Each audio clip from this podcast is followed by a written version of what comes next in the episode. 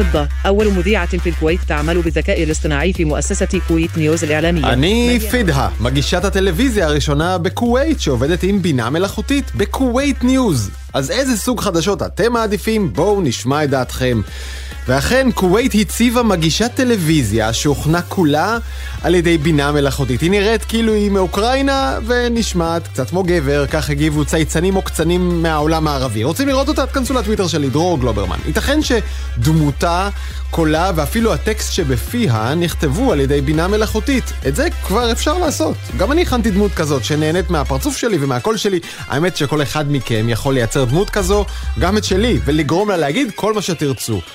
עוד חלק ממכונת הפייק ניוז המושלמת של הבינה המלאכותית. השאלה אבל, האם הצופים, המאזינים, הקוראים, יקנו את זה? אז עוד רגע נדבר אליכם, צרכני החדשות, כי אין סיבה להאמין שדווקא מקצועות החדשות והתקשורת יהיו חסינים מההתערבות של הבינה המלאכותית.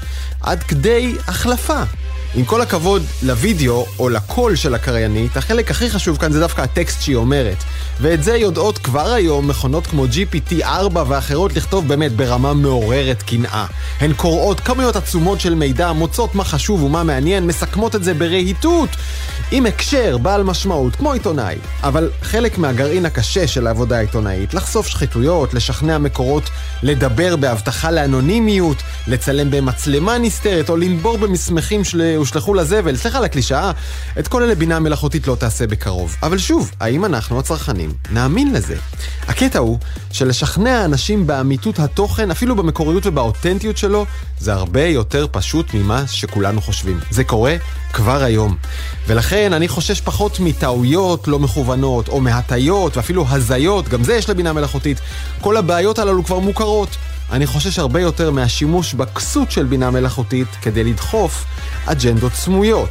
וכאן צרכני התקשורת, שזה כולנו, יצטרכו לחזור ולשאול את השאלה הכי פשוטה והכי קשה. מי הבעלים של כלי התקשורת הזה, מה האינטרסים שלו ומה האג'נדה שהוא רוצה לקדם. אותה מגישה וירטואלית בכווית שאלה את צופיה, שמעתם, איזה סוג חדשות אתם מעדיפים? או, אז מה קורה כשנותנים להמון לבחור את החדשות שלו במינימום התערבות של אנשי מקצוע? לכו לפייסבוק וטוויטר ותבדקו. האלגוריתם דוחף את התכנים שרווחיים לו. הוא מתעדף ויראליות שעשויה בחלקה הגדול משקרים ומזעם. הוויראליות הזו משרתת פופוליזם, ואת התוצאה אנחנו רואים מסביב לעולם. אולי גם בישראל. עכשיו דמיינו מה יקרה כשכל זה יעלה על הספידים של בינה מלאכותית. אם קשה לכם לנבא, אני מבין אתכם. העתיד עכשיו, תכף נדבר על המספרים הקשים, תעשיית ההייטק המתכווצת של ישראל. נדבר עם יזמת שמתקשה לגייס כסף למיזם הנהדר שלה. הדואר לא לבד, מתקפות הסייבר על ישראל עלו מדרגה השנה.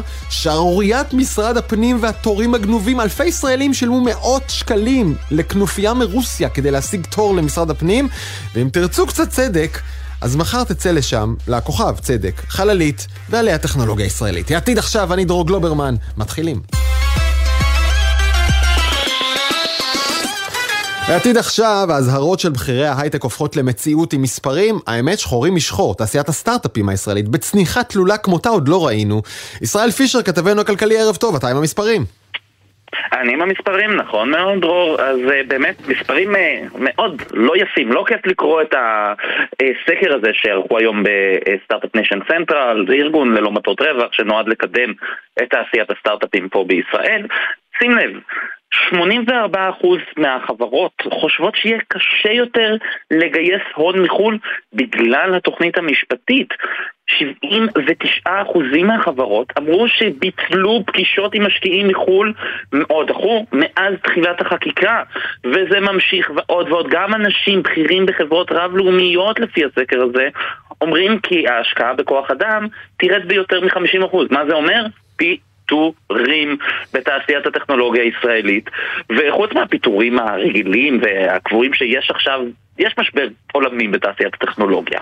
אז חוץ מהפיטורים האלה, יכולים, התעשייה הישראלית יכולה להתכווץ בשיעור גדול יותר, mm-hmm. וחמור מכך, כשחברה תרצה לגייס מחדש עובדים, חברה ענקית, גדולה, תרצה לגייס מחדש עובדים, לאן היא תלך? כאן בישראל שהיא סובלת מאי-ודאות, או שהיא תלך למקום ששם ודאי יותר, ושם היא תרצה להרחיב את אה, מרכז המחקר והפיתוח שלה. וזו בדיוק הבעיה של ההייטק הישראלי. קשה לו יותר לגייס כסף. אנחנו ראינו את הנתונים של הרבעון הראשון שפורסמו לפני שבועיים, ראינו צניחה בגיוס של חברות הייטק פה. נכון, חלק מהצמיחה היא בגלל אותו משבר עולמי, mm-hmm. אבל הצניחה בישראל הרבה יותר עמוקה מאשר צניחה בשווקים אחרים, מתחרים. אוקיי, רגע, בנקודה הזאת, בנקודה הזאת בוא נתמקד רגע, אה, כי אתה באמת מתאר מספרים, אנחנו לא מכירים צלילה כזאת, אם אינני טועה, בהיסטוריה של ההייטק הישראלי, גם לא במלחמות ומערכות ומבצעים, אה, אבל צריך לשאול, מה מזה או האם יש דרך בכלל לנסות לפלח, לנתח, מה מהצניחה הזאת קשור במשבר העולמי, בריביות המטפסות ובאינפלציה, ומה קשור במה שקורה כאן בישראל, שעל זה, אתה יודע, יש מחלוקת. אז זה בדיוק, כאן בדיוק הסקר של היום אה, עונה על התשובה. כי צריך לומר את האמת. הסקרים שפורסמו לפני כשבועיים, הדוחות שפורסמו לפני כשבועיים על הגיוס של אה, חברות הטכנולוגיה, הציגו ירידה של בין 70 ל-75 אחוזים בגיוס. זה לא הוגן להשוות את זה לרבעון הקודם של השנה שעברה, כי זה היה רבעון חזק במיוחד אה, אחרי הקורונה. אז אם אנחנו עכשיו אה, אז, אז מסתכלים, נשארים עם הנתון שיש, ומה ממנו הוא שייך לתוכנית המשפטית ומה ממנו על ההאטה העולמית בשוק הטכנולוגיה. אז היום אנחנו רואים שהסקר לא התעסק בקושי כללי לגיוס, אלא בהשפעה באופן מאוד אה, ממוקד על ההשפעה של השינוי, שינויי החקיקה על מגזר ההייטק בישראל. וכאן אנחנו רואים את המספרים המדאיגים באמת, וגם אם אנחנו משווים את ההייטק הישראלי ללונדון, לעמק הסיליקון, למרכזים אחרים אה, טכנולוגיים בעולם, אנחנו רואים שהמכה שחטף ההייטק הישראלי חזקה יותר מהמכות שחטפו המרכזים המתחרים שלנו בסופו של דבר. וכן, גם עכשיו, יש אנשים פה בישראל שאומרים, אני לא ארשום את החברה שאני רוצה להקים כאן. או יותר גרוע, אפילו אני אעביר אותה בחברה שכבר רשומה כאן, אני אעביר אותה למקום אחר. כן. למרכז שבו מדיניות המס טובה יותר וכולי. Mm-hmm. תראה, אכן הפילוח הזה הוא קשה. אה, קשה לדייק מה מההשפעה הזאת מגיע מהעולם ומה אה, מישראל, אבל אין ספק אה, שיש כאן מסה משמעותית אה, גם למה שקורה כאן בפנים, ו- ואולי כדי לנסות לשים את האצבע מזווית אחרת, אני רוצה לומר ערב טוב למיכל תמיר, מנכ"לית חברת הסטארט-אפ סופרפיי. שלום מיכל. היי, דרור. אה, בוא נדבר רגע, על ה, לפני שניכנס לכלכלה ולכסף, על, ה, על המוצר שלכם, על השירות שאתם נותנים, שאומנם מיוצר בישראל, אבל מעט מאוד ישראלים מכירים אותו, בעולם דווקא מכירים יותר? נכון, נכון. בעצם אנחנו חברת סטארט-אפ קטנה מפה מישראל, הצלחנו לפצח איזה משהו מאוד ייחודי עם הצעירים האמריקאים, ג'ן זי, ובעצם לייצר להם את הגוגל הבא. שדווקא לא מביא לך תשובות מלינקים או מצ'אט GPT, אלא מאנשים אמיתיים, מהרשת, סוג של רשת חברתית שהיא בעצם גוגל. אוקיי, okay, איך זה עובד? אז בעצם אתה שואל כל שאלה, מחפש כל דבר, כמו בגוגל, אבל אנחנו לקחנו, פיתחנו טכנולוגיה, את ה-AI, שבעצם כדי להשתמש, למצוא לך את הבן אדם המתאים כדי לתת לך תשובה, ואז אתה בלייב עם בן אדם אמיתי תוך 20 שניות. שעונה לך על כל דבר שאתה מחפש. אה, אוקיי, איזה, איזה, איזה שאלות נכון יותר לשאול בסופרפיי שלא נכון לשאול בגוגל או בצ'אט GPT? אז uh, בגוגל או בצ'אט GPT אתה בדרך כלל תשאל על עובדות, על דברים ידועים, מחקרים, מידע.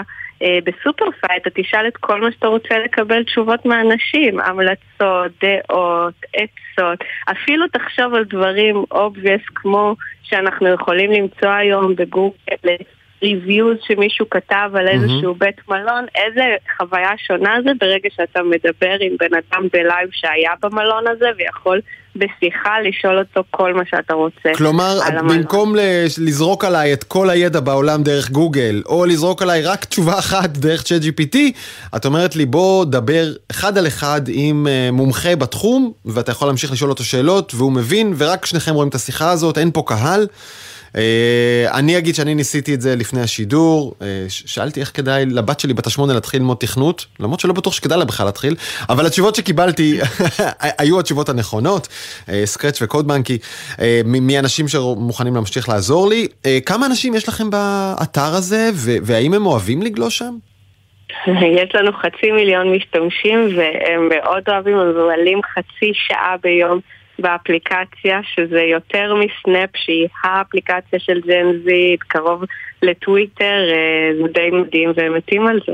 הם מתים על זה. ישראל, שמעת על עוד אפליקציה כן. ישראלית שהמאות אלפי המשתמשים שלה מבלים בה חצי שעה ביום בממוצע? האמת שאני מכור לאפליקציות מאוד מסוימות ישראליות, בעיקר של תוכן, אבל לא ככה, לא ככה, זה זה נשמע מדהים. זה, זה, זה, כן, זה חריג. אה, אז אה, כש... תראה, אני אוהב לצפות בגרפים, זה לא לא נחשב, אני חנון שלא נחשב. אוי, צריך, צריך להמציא אפליקציה בשביל אנשים כמוך, אה, כן. עם תרופות בצד, אבל טוב, צחוק בצד. אה, מיכל, מיכל, אה, אתם כן. מנסים עכשיו אה, לגייס כסף אה, עם הנתונים האלה, איך הולך? אז uh, באמת, כמו שדיברתם, המצב כרגע מאוד לא פשוט. בוא נגיד שבכל זמן אחר כנראה שעם הנתונים האלו היינו יכולים לסגור את הגיוס מאוד מהר, וגם uh, היו עטים עלינו, uh, ומרגישים uh, חזק מאוד את כל מה שקורה. אוקיי, ת- תני דוגמה, את, את שולחת את המצגת שלך למשקיעים, ואיך הם מגיבים? סליחה, את ישראלית. זה לא מתאים לי עכשיו? כן, אז בוא נתחיל מזה שרוב החברות לא מצליחות אפילו לקבוע פגישות, אנחנו דווקא יש לנו מזל ובאמת משהו ייחודי, אז אנחנו דווקא מצליחים להגיע ללא מעט פגישות, אבל בדרך כלל הפגישות הראשונות אפילו כבר מתחילות ב... אנחנו לא משקיעים עכשיו. אה, שזה, רגע, אנחנו לא משקיעים עכשיו, כשזה נאמר מפי משקיעי חוץ, זה לאו דווקא קשור לסיטואציה הפוליטית בישראל. זה מיתון עולמי. אז, אז אנחנו לא משקיעים עכשיו יותר מגיע מישראל, זאת אומרת בישראל זה באמת אה, אה, הלך, הוא ירד כמעט לאפס אה, ההשקעות שהקרנות עושות כרגע בארץ, וזה בהחלט התחיל כבר, הרגישו את ההאטה בזמן שהתחיל המשבר העולמי. אה, קצת זה הגיע באיחור לארץ, אבל בחודשים האחרונים, מאז... כלומר, עוד לפני התוכנית המשפטית. התחלתם להרגיש האטה, נכון?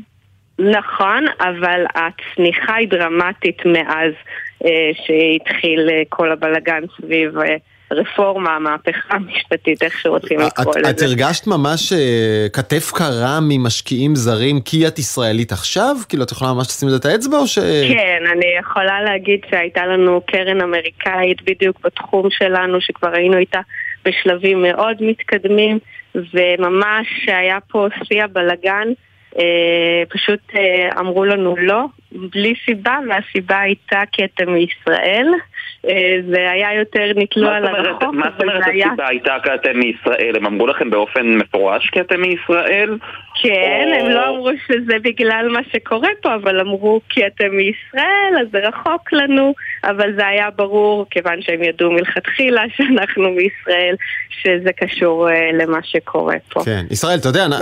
אנ- אנחנו יודעים שבשנים האחרונות, אפשר להתווכח אם זה 10 או 20 או יותר, לחברה מישראל זה, זה פור על חברות אחרות, זה לא נסיגה. זה כבר הפך למותג, ה start-up nation, בדיוק בגלל זה, בדיוק בגלל ה- אה, היכולת של הישראלים והגאווה בחוצפה הישראלית לגייס את הכספים, ובאמת אנחנו ראינו כספים שזורמים לכאן, לארץ, בכמויות אדירות והצלחות ואקזיטים. אתה יודע, יכול להיות שאנחנו, אה, אה, סליחה מיכל שאנחנו מדברים כאילו אה, מאקרו, את מוזמנת להצטרף, יכול להיות שאנחנו בישראל, כלכלה מאוד תנודתית, כשהעניינים טובים אז הכספים זורמים לכאן בעשרות מיליארדי דולרים, הרבה יותר מאשר לכל מדינה אחרת, וכשהעניינים נחלשים, אז אנחנו גם סופגים את הקרקעית הזו. אבל למה אנחנו מדינה תנודתית? אנחנו מדינה תנודתית בדיוק ב- ב- בגלל ש- שיש לנו את הגורמי ביטחון, נכון? יש לנו את הקשיים הביטחוניים שהם מתומחרים, דרך אגב משקיעים, הבעיות הביטחוניות הן לא מהיום ולא מאתמול, אנחנו גוררים את זה שנים, ובכל זאת ישראל הצליחה לפתח כאן תעשיית טכנולוגיה אה, עשירה, באמת, מקור לגאווה, אבל התוכנית המשפטית הזו היא בדיוק הנושא הזה של אי הוודאות, מה יהיה, איך תיראה מערכת המשפט. אם תהיה מחלוקת בין אותה קרן אמריקאית לאותו סטארט-אפ, מה, אה, האם אפשר יהיה לסמוך על בית המשפט שיפסוק אה, באמת בצורה צודקת ולא אה, יהיה נטוי לגחמות פוליטיות מהמם. ופופוליסטיות. אה, מיכל, תגידי, מבחינתכם זו חרב מתהפכת על עתיד החברה? האם אתם שוקלים להעתיק אות- את החברה אה, מחוץ לישראל? אמ, קודם כל נתחיל מזה שכבר אנחנו פיטרנו עובדים, אז גם אנחנו היינו צריכים להצטרף לגל הכללי של הצמצומים, זה היה השלב הראשון. אמ, אנחנו היום בוא נגיד מצטערים שלא נרשמנו כחברה אמריקאית, אבל עכשיו זה קצת לא הזמן הנכון אה, לעשות את זה. שקלתם כן, את זה? פשוט... שקלתם בעבר להירשם כחברה אמריקאית? לא, בעבר לא שקלנו להירשם כחברה כן. אמריקאית, זה לא היה על הפרק, והיום אנחנו מבינים כמה דברים היו יכולים להיראות אחרת מהרבה בחינות, כולל אפילו תמיכה של בנקים אה, בסיטואציה הזאת. אבל uh, אנחנו ספציפית יש לנו מזל כי בכל זאת אנחנו בהצלחה ואני חושבת שלצד באמת המשקיעים היותר מבוססים והקרנות שממש עצרו השקעות יש עדיין את האנג'לים או קבוצות פרטיות שמחפשות את ההזדמנות של המשבר ואנחנו מקווים שבעזרתם, אה, שהם יוכלו להרוויח מזה. אתם רוצים להיות ההזדמנות. אה, כן. טוב, ישראל... אבל אני כן רציתי כן? להגיד משהו על מה שאמרתם ברמת המקרו. כן, אני, אני חושבת פשוט שיש, גם צריך להבין שיש קשר הדוק בתעשיית ההייטק הישראלית בין המשקיעים הישראלים למשקיעים הזרים. המשקיעים הישראלים מקבלים את הכספים שלהם מחו"ל בעצמם, ולכן אפילו כשזה לא ישיר, זה גם דרך הקרנות הישראליות. משפיע בוודאי. על כל הכלל. ובואי נחבר את המשך השרשרת, uh, גם הכלכלה של מדינת ישראל כולה, כל אזרח ישראלי, כל אזרחית ישראלית נהנים בסוף מכספי הייטק, אנחנו פוגשים את זה בחינוך, בבריאות, בתאורה ברחוב, בצה"ל. בלי הכסף הזה, כשתעשיית הסטארט-אפים צונחת, המשק הישראלי כולו בבעיה. ישראל פישר, כתבנו נכון. הכלכלי, מיכל תמיר, מנכ"לית סופר פאי, שנמליץ למאזיננו, תנסו את זה, זה כיף. שם, אני קיבלתי תשובות בתוך 12 שניות. אה, תודה רבה מיכל וישראל. תודה, תודה.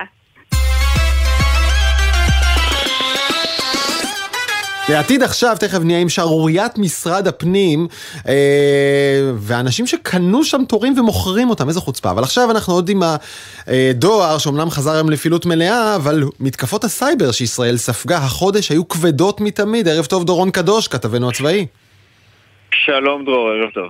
אה, אז האם גם אתה שומע ממקורותיך שמה שקרה החודש אה, על, על מחשבי ישראל היה נדיר?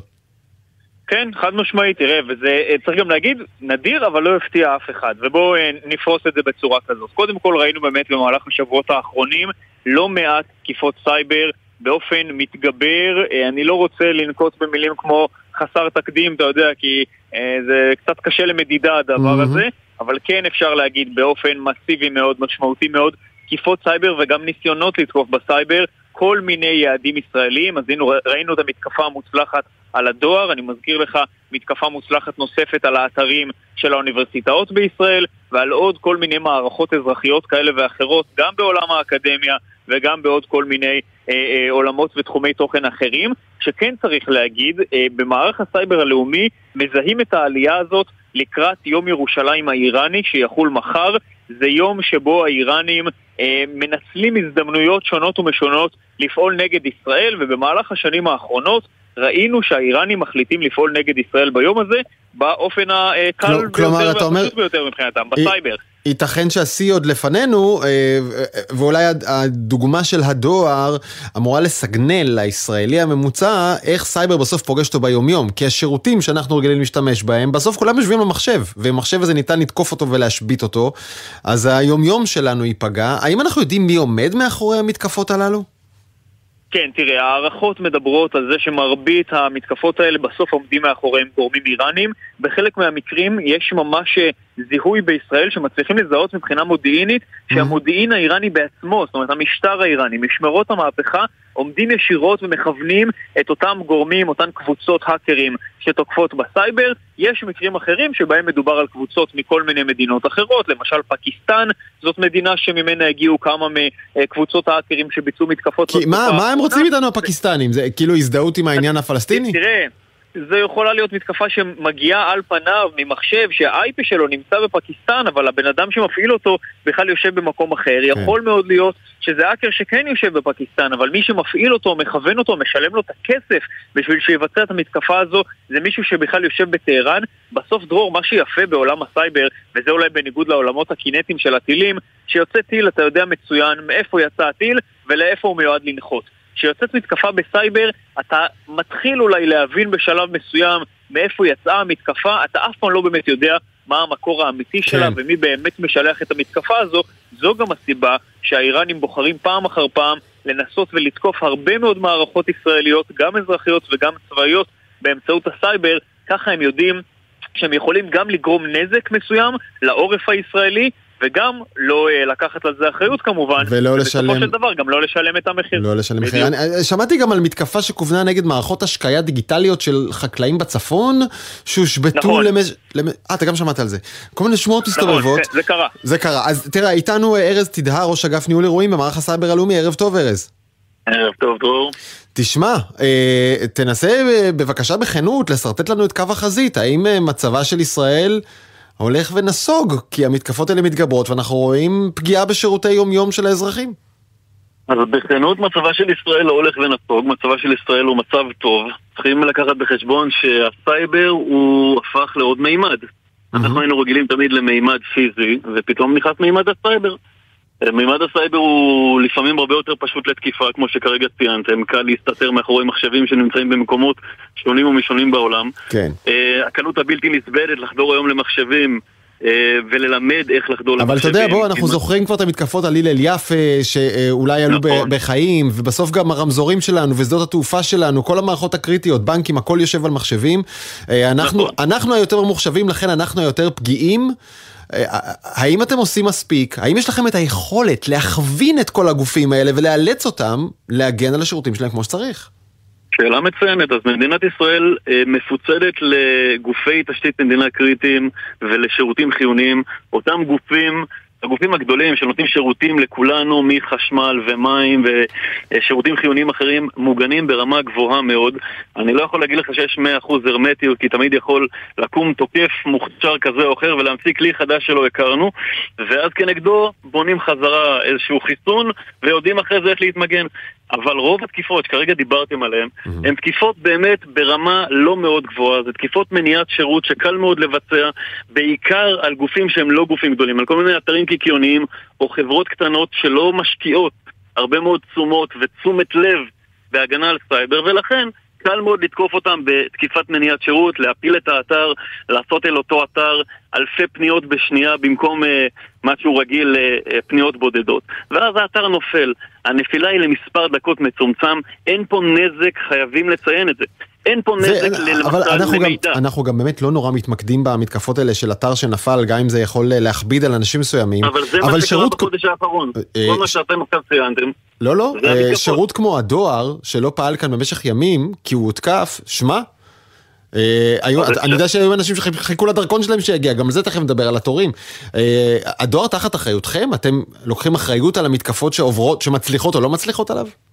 הדואר אה, מגן על עצמו, אבל צריך לציין שהמתקפה על הדואר, קודם כל, אני לא יודע אם כל מה שפורסם נכון. הדואר באופן יזום ראה וניטר את התקיפה, הוריד שירותים חיוניים בדיוק בשביל למנוע פגיעה מהדואר לגופים אחרים שהוא נותן להם ומקבל מהם שירות, ולאט לאט באחריות מאוד מאוד גדולה, בשיתוף של מערך הסייבר הלאומי וחברות אה, אה, אה, אה, סייבר אזרחיות, חזר בצורה מדורגת ואחראית מאוד לתפעול מלא. עובדתית, לא היה פה נזק, יכול מאוד להיות ששירות מסוים מנע באמת מדרכון להגיע, אבל אין פה נזק משמעותי. צריכים להבין שכשמדינת ישראל... חייב לומר לך שאני ממקורותיי שמעתי דברים אחרים. אני שמעתי שהמתקפה הייתה יותר אגרסיבית, היא בעצמה הפילה שירותים. אה, הדואר הגרסה שלו שונה. תראי, אם, עובדתית, אם הדואר היה נתקף ומושבת, אה, ובוא ניקח מקרה עבר, כי ציינת אותו, הלל יפה, ברגע שתוקף מצליח להגיע למערכות הליבה של ארגון מסוים ולהשבית אותם, לוקח המון המון המון זמן להרים אותם ולשקם אותם חזרה. עובדתית בדואר, באופן יזום, ירדו השירותים למספר ימים ועלו בצורה מדורגת, והדואר היום מתפקד בצורה מלאה, ולכן התקיפה הזאת זוהתה בזמן. צריכים גם לציין, מערך הסייבר הלאומי אוקיי. מנטר ב-24/7 את כל מרחב הסייבר הישראלי.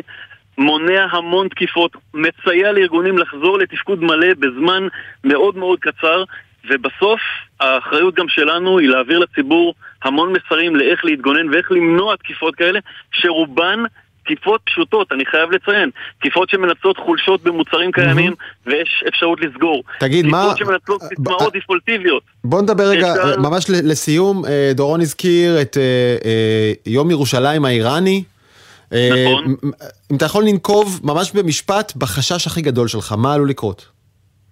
יום ירושלים האיראני זה התאגדות של עשרות ומאות האקרים מכל העולם שתוקפים בו זמנית אה, מתקפות שבאות לידי ביטוי בדרך כלל בהפלת אתרים, שליחת הודעות אה, זדוניות שגורמות לאנשים ללחוץ על לינקים זדוניים ובפשטות מאוד גדולה אפשר להימנע מזה. פשוט לא ללחוץ על שום לינק שלא נראה לגיטימי או ממקור לגיטימי, לא לקחת אה, באופן מובן מאליו הצעות מפתות, כי בוודאות, אם עכשיו מקבלת מייל מאוד מפתה, שהוא לא הגיוני, הוא כנראה ניסיון זדוני אה, mm-hmm. לגרום לך ללחוץ. המתקפות האלה, כמו בכל שנה, אמר את זה דורון ואמר נכון, זה לא מפתיע אותנו. כל שנה, ביום שישי האחרון של הרמדאן, יש מבצע שנקרא אופ ג'רוזלם. זה מה שנקרא הטיול השנתי של כל ההאקרים בעולם, אם מתאחדים יחדיו ותוקפים את ישראל. אנחנו מכירים את זה. לפעמים זה בעצימות גבוהה יותר, אני מאמין okay. אוקיי. שהמצב... אה, נתת, נתת, נתת כאן טיפים חשופים גם למאזינות ולמאזינים שלנו. חשוב להכיר את מרכז 119, החמ"ל המבצעי, לחייג 119 מכל טלפון, 24/7, okay. אוקיי. אנחנו נסייע לכל ארגון שנקלע לבעיה. אתם לא חושבים להקים יום טהרן הישראלי, נכון? להחזיר להם. לא, מה פתאום, אנחנו לא עושים כאלה דברים. תשמע, מה אנחנו פתאום? נעשה, אנחנו נעשה יזמות משלנו, ונכבד כל יזמות של אחרים. ארז תדהר, ראש אגף ניהול אירועים במערך הסייבר הלאומי, וכמובן דורון קדוש, כתבנו הצבאי, תודה לשניכם, ערב טוב, אנחנו... אנחנו עוברים... תודה רבה. תכף נהיה עם שעוריית משרד הפנים, אבל קודם, קצת זמרירים, מיד חוזרים. עתיד עכשיו, אנחנו עם הסיפור המעצבן של החודש. הסיפור המעצבן של השנה. כולם יודעים שאין תורים למשרד הפנים. צריך לחדש אה, דרכון או להוציא תעודת זהות? אין בעיה, יש תור. בספטמבר, ברהט. רחוק לך? סע באוקטובר. לקצרין, אז השבוע התברר שלא רק שהמערכת הטכנולוגית של משרד הפנים כושלת ומרושלת, אנחנו יודעים את זה זמן רב, אלא שפושעים גנבו את כל התורים ומוכרים אותם במאות עד שקלים עד מאות דולרים בערוצי טלגרם. איתנו אורן אריאב, מנהל אגף הטכנולוגיות הדיגיטליות והמידע ברשות האוכלוסין וההגירה, ודין מוריאל, מורה השנה ומכנס ליגת הצדק, זה טייטל שהוא ביקש. אה, הוא מורה בטיק טוק וחשף את הסיפור. דין, תעשה לנו רגע אמלק של הסיפור. רגע, למה שאתה אומר מורה השנה אמרת זה טייטל שהוא ביקש? לא, כי אני, אני לא בדקתי את זה בעצמי, אבל בחייך, אנחנו עכשיו בסיפור של התורים. ספר רגע, איך גילית את התורים שנמכרים על ידי פושעים בטלגרם? איך גיליתי את זה? תשמע, זה לא שאני גיליתי את זה, זה קורה כבר שנים. אה, אני במקרה נחשפתי לזה בעצמי אה, לפני שבועיים, שבוע, שבועיים. אה, פשוט הצפתי את זה. הצפתי את זה מחדש. גילית את זה דרך אה, תלמידה שלך. כאילו מה קורה, כאילו להכניס אותם לסיפור. נכון. אז אה, אם אתם רוצים עכשיו לקבוע תור, אה, או שיש לשכות שאין תור בכלל, גם לא לעוד שנה או לעוד שנתיים, בכלל אין תור. או שיש תור לעוד חצי שנה קדימה, סדר גודל של טווח כזה. הסיבה היא כי המערכת הנוכחית מאוד קל, כן, לא יכולות תכנות מאוד גבוהות בשביל פשוט להיכנס, לקבוע שם את כל התורים. ואז, ואז מה שאנשים עושים קבוצות שונות, הן מוכרות אותם בטלגרם אה, לאנשים. אוקיי, okay, אה, ותלמידה שלך, נכון, עולה חדשה, ניסתה לקנות תור כזה וגילתה שהיא צריכה, או ששילמה ממש, כמה? 500 דולר? אה, זה 500 דולר זה לשני תורים, יש גם מבצעים, הנחות, אה, יש להם שירות מאוד נחמד לדורשי כופר האלו, mm-hmm. והם גם מתרגמים לך, המערכת הנוכחית היא רק באנגלית, אני בתור מורה לאנגלית יכול להגיד שחלק מהישראלים לא יוכלו לקבוע שם תור. אמ, והם אה, דווקא דורשים כופר, הם אה, מתרגמים לך את זה לרוסית, לעברית, לספרדית, לצרפתית. שמע, אחלה שוב, אולי המדינה צריכה לשלם להם במקום אה, מזמיני התור. אורן אריאב, מנהל אגף טכנולוגיות דיגיטליות ומידע ברשות האוכלוסין וההגירה, תשמע, איך זה יכול להיות? איך זה יכול להיות שהשירות שלכם, שכבר לפני שנה עורר תרעומת לא רק בתקשורת אלא גם בכנסת, הובטח לתקן ולקצר תורים, נדמה שם בלגן הולך ומעמיק. לא רק שאין תורים, הם נגנבים על ידי מאפיונרים. טוב, אני צר לי לקלקל, כאילו זה נשמע מה זה טוב, כאילו אה, לסדרה טלפונית או רדיופונית או whatever, אבל הסיפור הזה הוא אה, כאילו, יש בו ודאי גרעין של אמת, אבל פחות או יותר זה נגמר, נגמר בגרעין, אין, אין שם הרבה מעבר לזה. כמו... שמע, אתם אמרתם בעצמכם שביטלתם 5,000 תורים שנקנו על ידי אותם פושעים. כן, נכון. חמשת אלפים תורים זה יותר מגרעין של אמת, וזה שכל ישראלי יודע שבחצי השנה הקרובה לא יהיה תור, אז כנראה שהבנו איפה התורים היו. כמה תורים קבועים היום במערכת, אתה יודע? יחסית לחמשת אלפים התורים שביטלנו? כן. היום בתוך המערכת יש לנו מעל ל-600 אלף תורים שקבועים. אז כן, אז כשיש לך אירוע של 5,000 תורים שגילית, הצלחנו לאתר קבוצה של גורמים, בסדר? שהשתלטו על קבוצה של תורים. דרך אגב, לאורך תקופה ארוכה, זה לא כל התורים למחר בבוקר, זו תקופה שמחולקת לאורך זמן, mm-hmm. אז כן, אז מחקנו אותם. יש 6,000 תורים במערכת, אתה יש לך איזושהי יכולת לנחש כמה זמן היו 6,000 התורים האלה במערכת? אני לא, אני יודע שבמשך חודשים שעה. ארוכים ישראלים, במשך חודשים ארוכים ישראלים נורמליים לא מצליחים להשיג תור, מבטלים טיסות, לא נכון, חלקם אגב לא קיבלו נכון. אס.אם.אס מכם שאם הם לא יחדשו תעודת זהות הם עבריינים, ואז אתה לא יכול לחדש את תעודת זהות שלך כי אין לך תור להשיג. שמע, זו קטסטרופה. לא, אז, אז רגע, אז בואו בוא נתחיל מה, מההתחלה, בסדר? יש קטסטרופה במדינת ישראל, אין על זה ויכוח, אבל אני לא יכול להתווכח עם העובדה שאין תורים במדינת ישראל. אין תורים במדינת ישראל כי המערכת שלנו, שמסוגלת לעשות איקס תורים בשנה, נדרשת לעשות שני איקס תורים בשנה.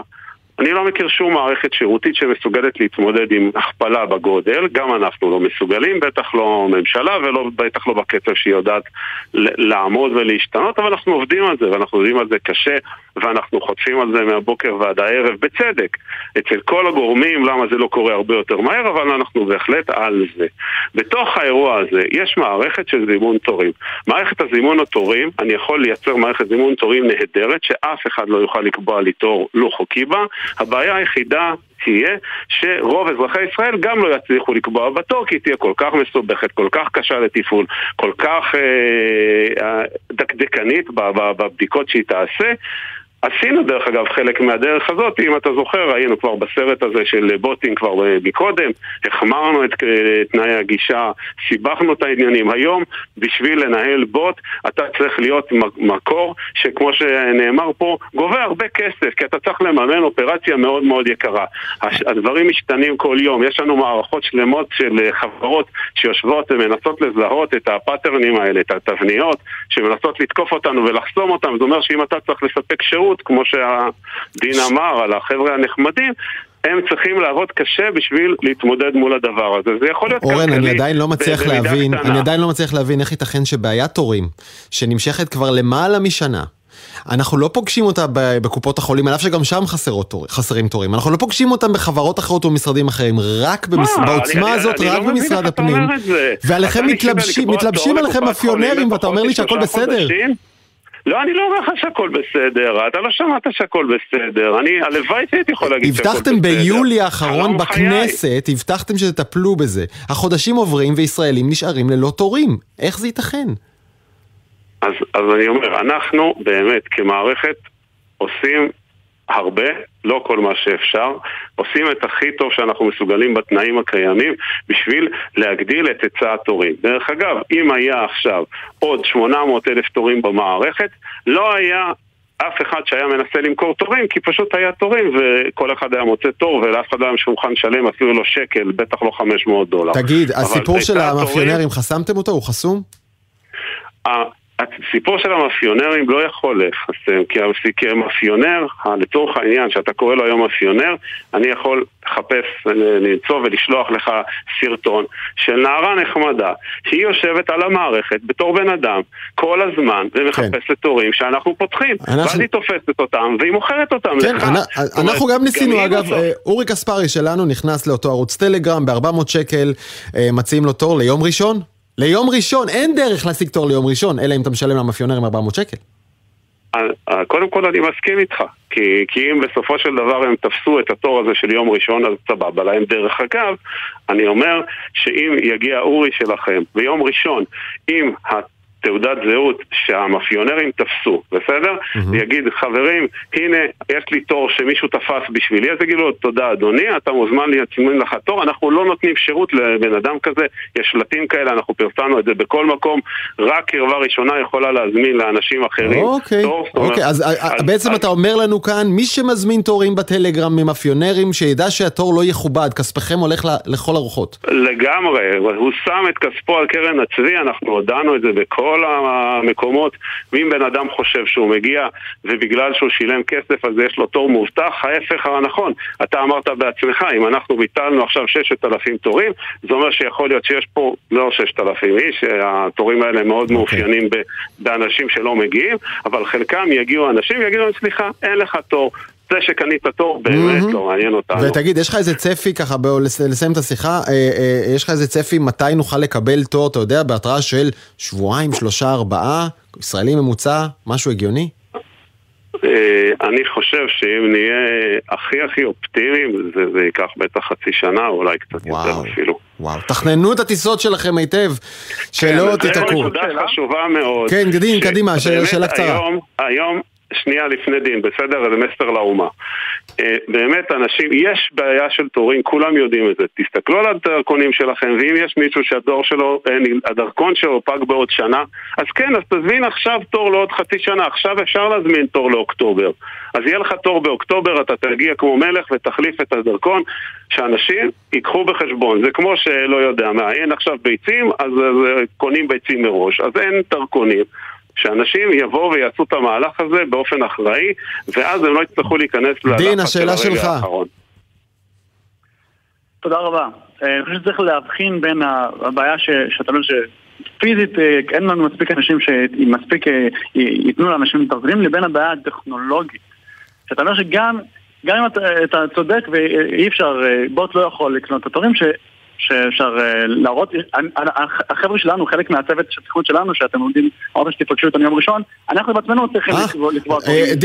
דין מעלה- נקודה מעניינת, סליחה שאני חוטף לך, אה, יש ישראלים טובים אה, שמנסים כבר הרבה מאוד זמן לפתור את הבעיה הטכנולוגית שלכם בחינם ואתם לא נותנים להם. טוב, אז גם, גם זה לא מדויק. יש אה, לפחות אנשים מה, שילה מגן וכולי, החבר'ה שפיתחו בשבילכם מערכות אה, בחינם. אני יכול- רק תיקחו מערכות טובות. מגן, גם היום, גם עם שילה מגן הייתי היום בוואטסאפים משותפים, אנחנו מכירים אה, כבר, לצערי, אנחנו מכירים היטב, והוא באמת בא והוא נותן לנו רעיונות. אה, איך לנסות לשפר כל מיני דברים. גם שילה מגן יודע שהעולם שהיה כשהוא התחיל אה, באופן אלטרואיסטי, ובאמת הוא בן אדם הכי טוב בעולם, אה, כבר לא קיים מה שהיה, והיום בשביל להיות בעולם הזה אתה חייב להיות מישהו שמוכר, כי, כי זה עולה הרבה מאוד כסף לשחק במשחק הזה. וכן, יש עדיין, אנחנו מנסים להילחם עם זה, יש שרידים של כל מיני אפשרויות כאלה, ואנחנו מנסים לחסום אותם. עכשיו, אדרבה, אמר גם אוקיי. המנכ"ל שלי, בסדר? ואנחנו באמת לסיכום, נעשה לסיכום, את זה, לסיכום. אנחנו ניפגש עם האנשים, ואם אנחנו נגלה, כל פרצה שאנחנו נגלה, אנחנו נסגור אותה מיד. שמע, יש לא- כל כך הרבה ישראלים. שרוצים לעזור לכם, אה, ובחינם, ואנחנו start-up nation. לא? אה, אוקיי, טוב, אורן אריאב, מנהל את אגף. טכנולוגיות דיגיטליות ברשות האוכלוסין את השאלה? דין מוריאל, תודה רבה, ערב טוב לשניכם.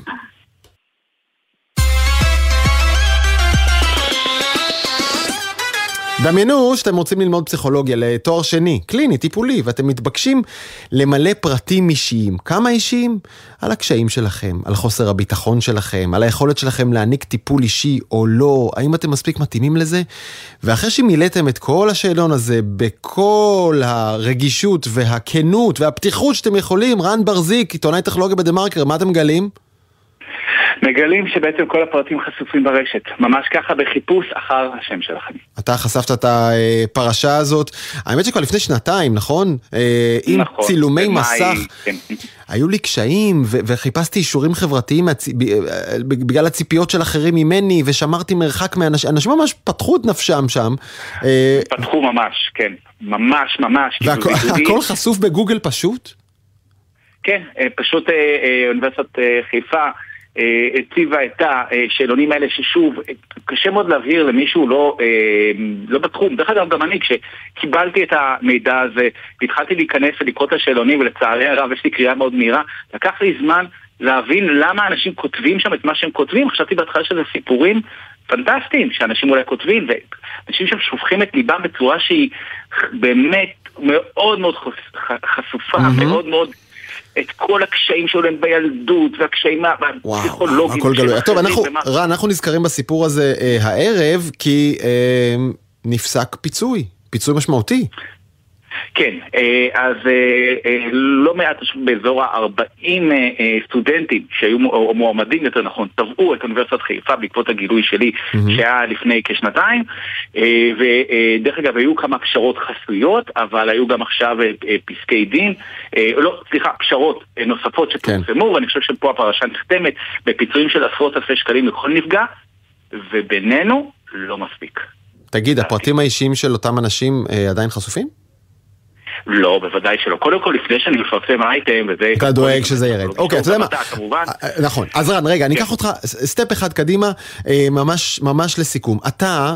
באמת התמחית בלחשוף סוג כזה של פרצות פרטיות של ארגונים, חברות, אוניברסיטאות שמשיגות מאנשים פרטיים ואז מתברר שזה איכשהו זמין בגוגל או פתוח או לא מוגן. איך יכול להיות שאנשים לא לומדים את השיעור? שכל אחד שיש לו גישה, אתה יודע, שיכול לבנות איזה גוגל פורום, איזה גוגל דוק, מסמך שכל אחד יכול לשים באינטרנט, אה, לא חושבים עוד צעד ועוד שני צעדים, ואף אחד לא מסביר להם שיש כאן מידע רגיש.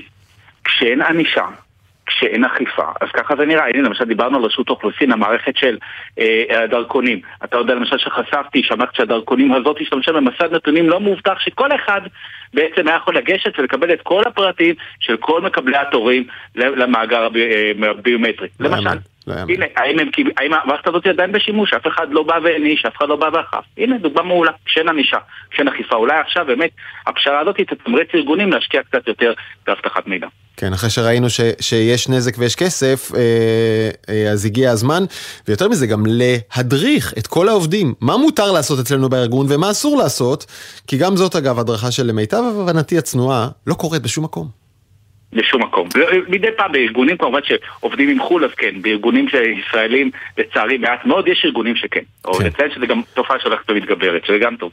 טוב, אה, אוניברסיטת חיפה מסרה שהיא פועלת לשמירה על פרטיותם של הסטודנטים. כל ההליכים במקרה הנוכחי מתקיימים בדלתיים סגורות לבקשת הפונים, ולכן איננו יכולים להתייחס מעבר לכך. הייתי אומר, כמה נוח, כמה נוח. והראל... לא, לא, האמת היא שזה באמת כן. לעשות, כי המידע הוא כל כך רגיש, אני מאמין שרוב האנשים באמת לא רוצים להיחשף, אולי בגלל זה גם הפיצויים שנפסקו, גם עשרות אלפי שקלים, הם, הם נמוכים יחסית לפגיעה. כן, אבל ספרו לנו, ספרו לנו ששידדתם מערכות, שהתקנתם תקנות, שעדכנתם את העובדים. אה, חברת הביטוח הראל אה, אפילו לא מסרה לנו אה, תגובה. רן ברזיק, תמשיך לעקוב, בסדר? אני אמשיך. ערב טוב. ערב טוב. לעתיד עכשיו, אם הכל יהיה בסדר, יתחיל מחר מסע ארוך, מורכב ויקר מאין כמותו, מכדור הארץ אל הכוכב צדק, של חללית ועליה מכשור ישראלי יקר ערך ויחיד מסוגו. מצטרף אלינו פרופסור יוחאי כספי, ראש המרכז למדעים פלנטריים במכון ויצמן, ומוביל הצוות הישראלי של הפרויקט המכונה ג'וס. שלום יוחאי. ערב טוב, שלום. איפה אתה? אני נמצא בגיאה הצרפתית, באתר השיגור. כן. אה, הבוקר אה, ניסינו לשגר, אבל היה לנו קצת אה, מזג אוויר, בתקווה שמחר נצליח. מה, אכפת לך לחללית ממזג האוויר בכדור הארץ? היא עוד שנייה עפה מכאן. האמת שזה נכון, אבל כן, בזמן השיגור צריך להיזהר מכמה דברים, גם מרוח וגם מברקים.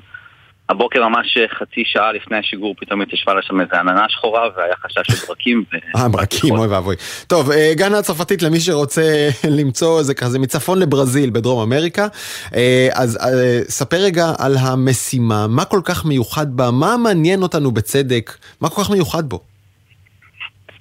אז המשימה היא לצדק ולירחים של צדק, לירחים הגליליאנים, ספציפית לאירופה, גנמיד וקליסטו. Mm-hmm. ששניים מתוכם, יש בהם אוקיינוסים תת-קרקעיים. כלומר, הירחים עשויים מקרח, ממש אה, מים, כמו שיש בכדור הארץ, כן. והליבה שלהם חמה. זה יוצר סיטואציה שבאיזשהו עומק, שאנחנו לא יודעים אותו עדיין, אה, יש אה, מים זורמים. אך ראינו עדויות לזה מחיות קודמות משנות mm-hmm. ה-90, אבל המשימה של ג'וס היא לאפיין את האוקיינוסים האלה, לדעת מה עומק האוקיינוסים, כמה הם רחוקים מפני השטח הקרחיים, אה, מה הזרימה בהם, פשוט ממש אה, לאפיין אותם מתוך אה, מחשבה שיכול להיות שבאוקיינוסים מהסוג הזה יכול להיות שיש אפילו, אפילו חיים. בסוף הדרייב הוא אותו, בסוף הדרייב הוא אותו דרייב, האם מישהו חי שם? כן ולא, כלומר זה, ה drive אולי ככה בגדול, זה בעצם המקום היחיד במערכת השמש, כמו שאמרתי, שבעצם עדיין לא ראינו, כי את כל השפה החיצונית, אה, נגיד, של כל כוכבי הלכת והירחים, אה, סך הכל אנחנו כבר יודעים מה, מה יש בהם, ופה יש איזשהו מקום עם באמת אה, איזושהי אפשרות שיכול להיות שיש משהו כזה, אבל המס... המטרה היא לא רק הנושא של החיים, המטרה היא גם להבין את, את, את צדק, את כוכב הלכת, האטמוספירה שלו. שזה בעצם המטרה של הניסוי הישראלי. כן, שזה כוכב מאוד מיוחד, הוא, אם אני לא טועה, הכי גדול במערכת השמש, עשוי רובו מגז. נכון. נכון, ו- ומה המרחק מפה? 800 מיליון קילומטר. כמה זמן זה? בממוצע. בחיי חללית? כלומר זה... זה ייקח לנו שמונה שנים להגיע לשם, כן. אבל זה כי המסלול, המסלול הוא לא ישיר, המסלול אה, יהיה, תהיה הקפה של כדור הארץ, אה, מעבר ליד הירח גם, אחר כך לנוגה, אחר כך עוד פעמיים מעברים של כדור הארץ, ורק אז לצדק. כל זה כדי uh, לצבור מספיק תנופה כדי להגיע לשם. מה זה, ממש אוטובוס מאסף של אגד, 872, עובר בכל קיבוץ. בדיוק, וכל פעם שהוא עובר הוא קצת יותר מהיר מהמעבר הקודם, ככה שבסוף זה מין אה, נותן איזושהי דחיפה לשם. עכשיו בוא, בוא נדבר על, אה, על החלק הישראלי שם. כן, אז uh, החלק הישראלי זה uh, ניסוי של, uh, שלנו, של uh, מכון ויצמן, um, שאנחנו um, משתמשים במכשיר שנבנה גם בארץ על ידי חברת אקיוביט uh, בירושלים.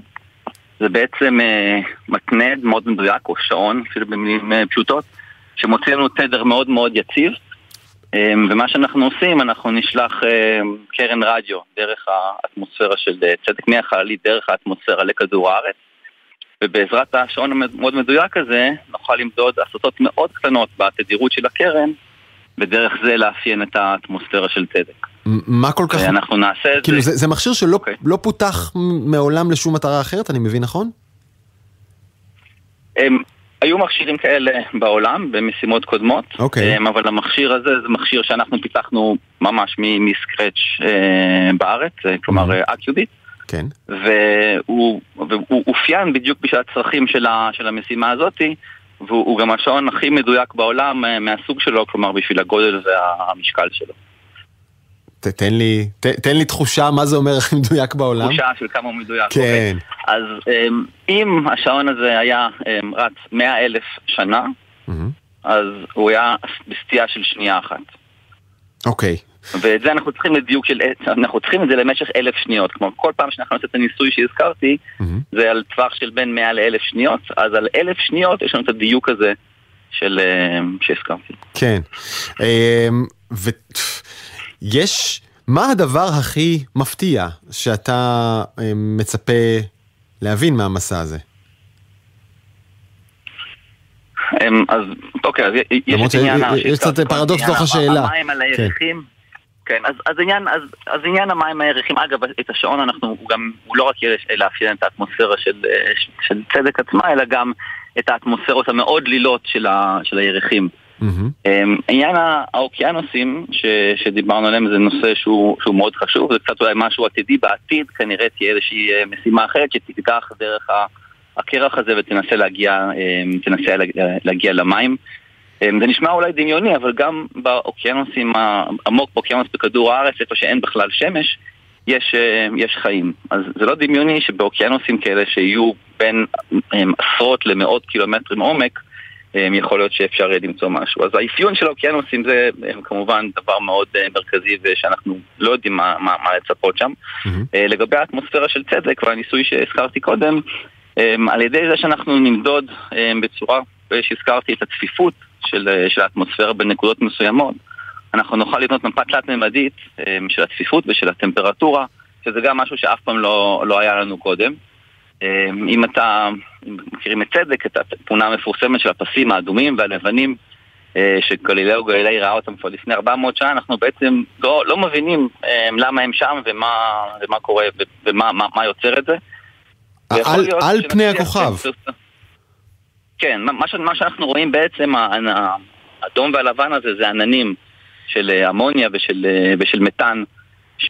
שנמצאים בגבהים שונים בגובה של האטמוספירה. אבל למה יש את הצורות האלה, ולמה, ולמה הם שם, ומה גורם לדינמיקה השונה במקומות שונים של הפלנטה, או במילים אחרות, מה קובע את האקלים של הפלנטה, אנחנו לא יודעים. והבנייה של המפה הזאת שאנחנו נעשה אה, במהלך השנים של הניסוי, אה, שאגב זה יתפרס על פני ארבע שנים, אה, ייתן לנו תמונה הרבה יותר מדויקת תגיד, הדבר יש לכם סיכוי גם לפענח מהי אותה עין ענקית, הסופה הבלתי נגמרת על פני צדק שגודלה כגודלו של כדור הארץ כולו?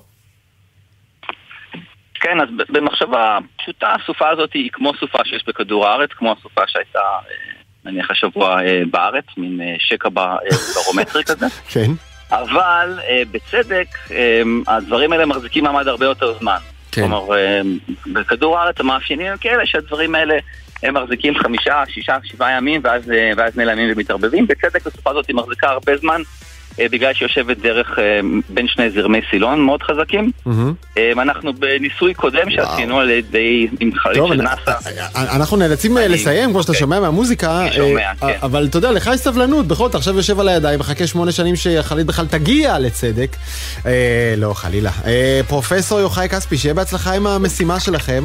אה, לכוכב הכי מרתק אולי בכדור הארץ. עד כאן עתיד עכשיו, ערכה אביב פוגל, הפיגו פר עכבר גולדפר ואורי קספרי על ביצוע טכני, תומר רוזנצוויג, שידור אחרון, חביבי, שחרור נעים.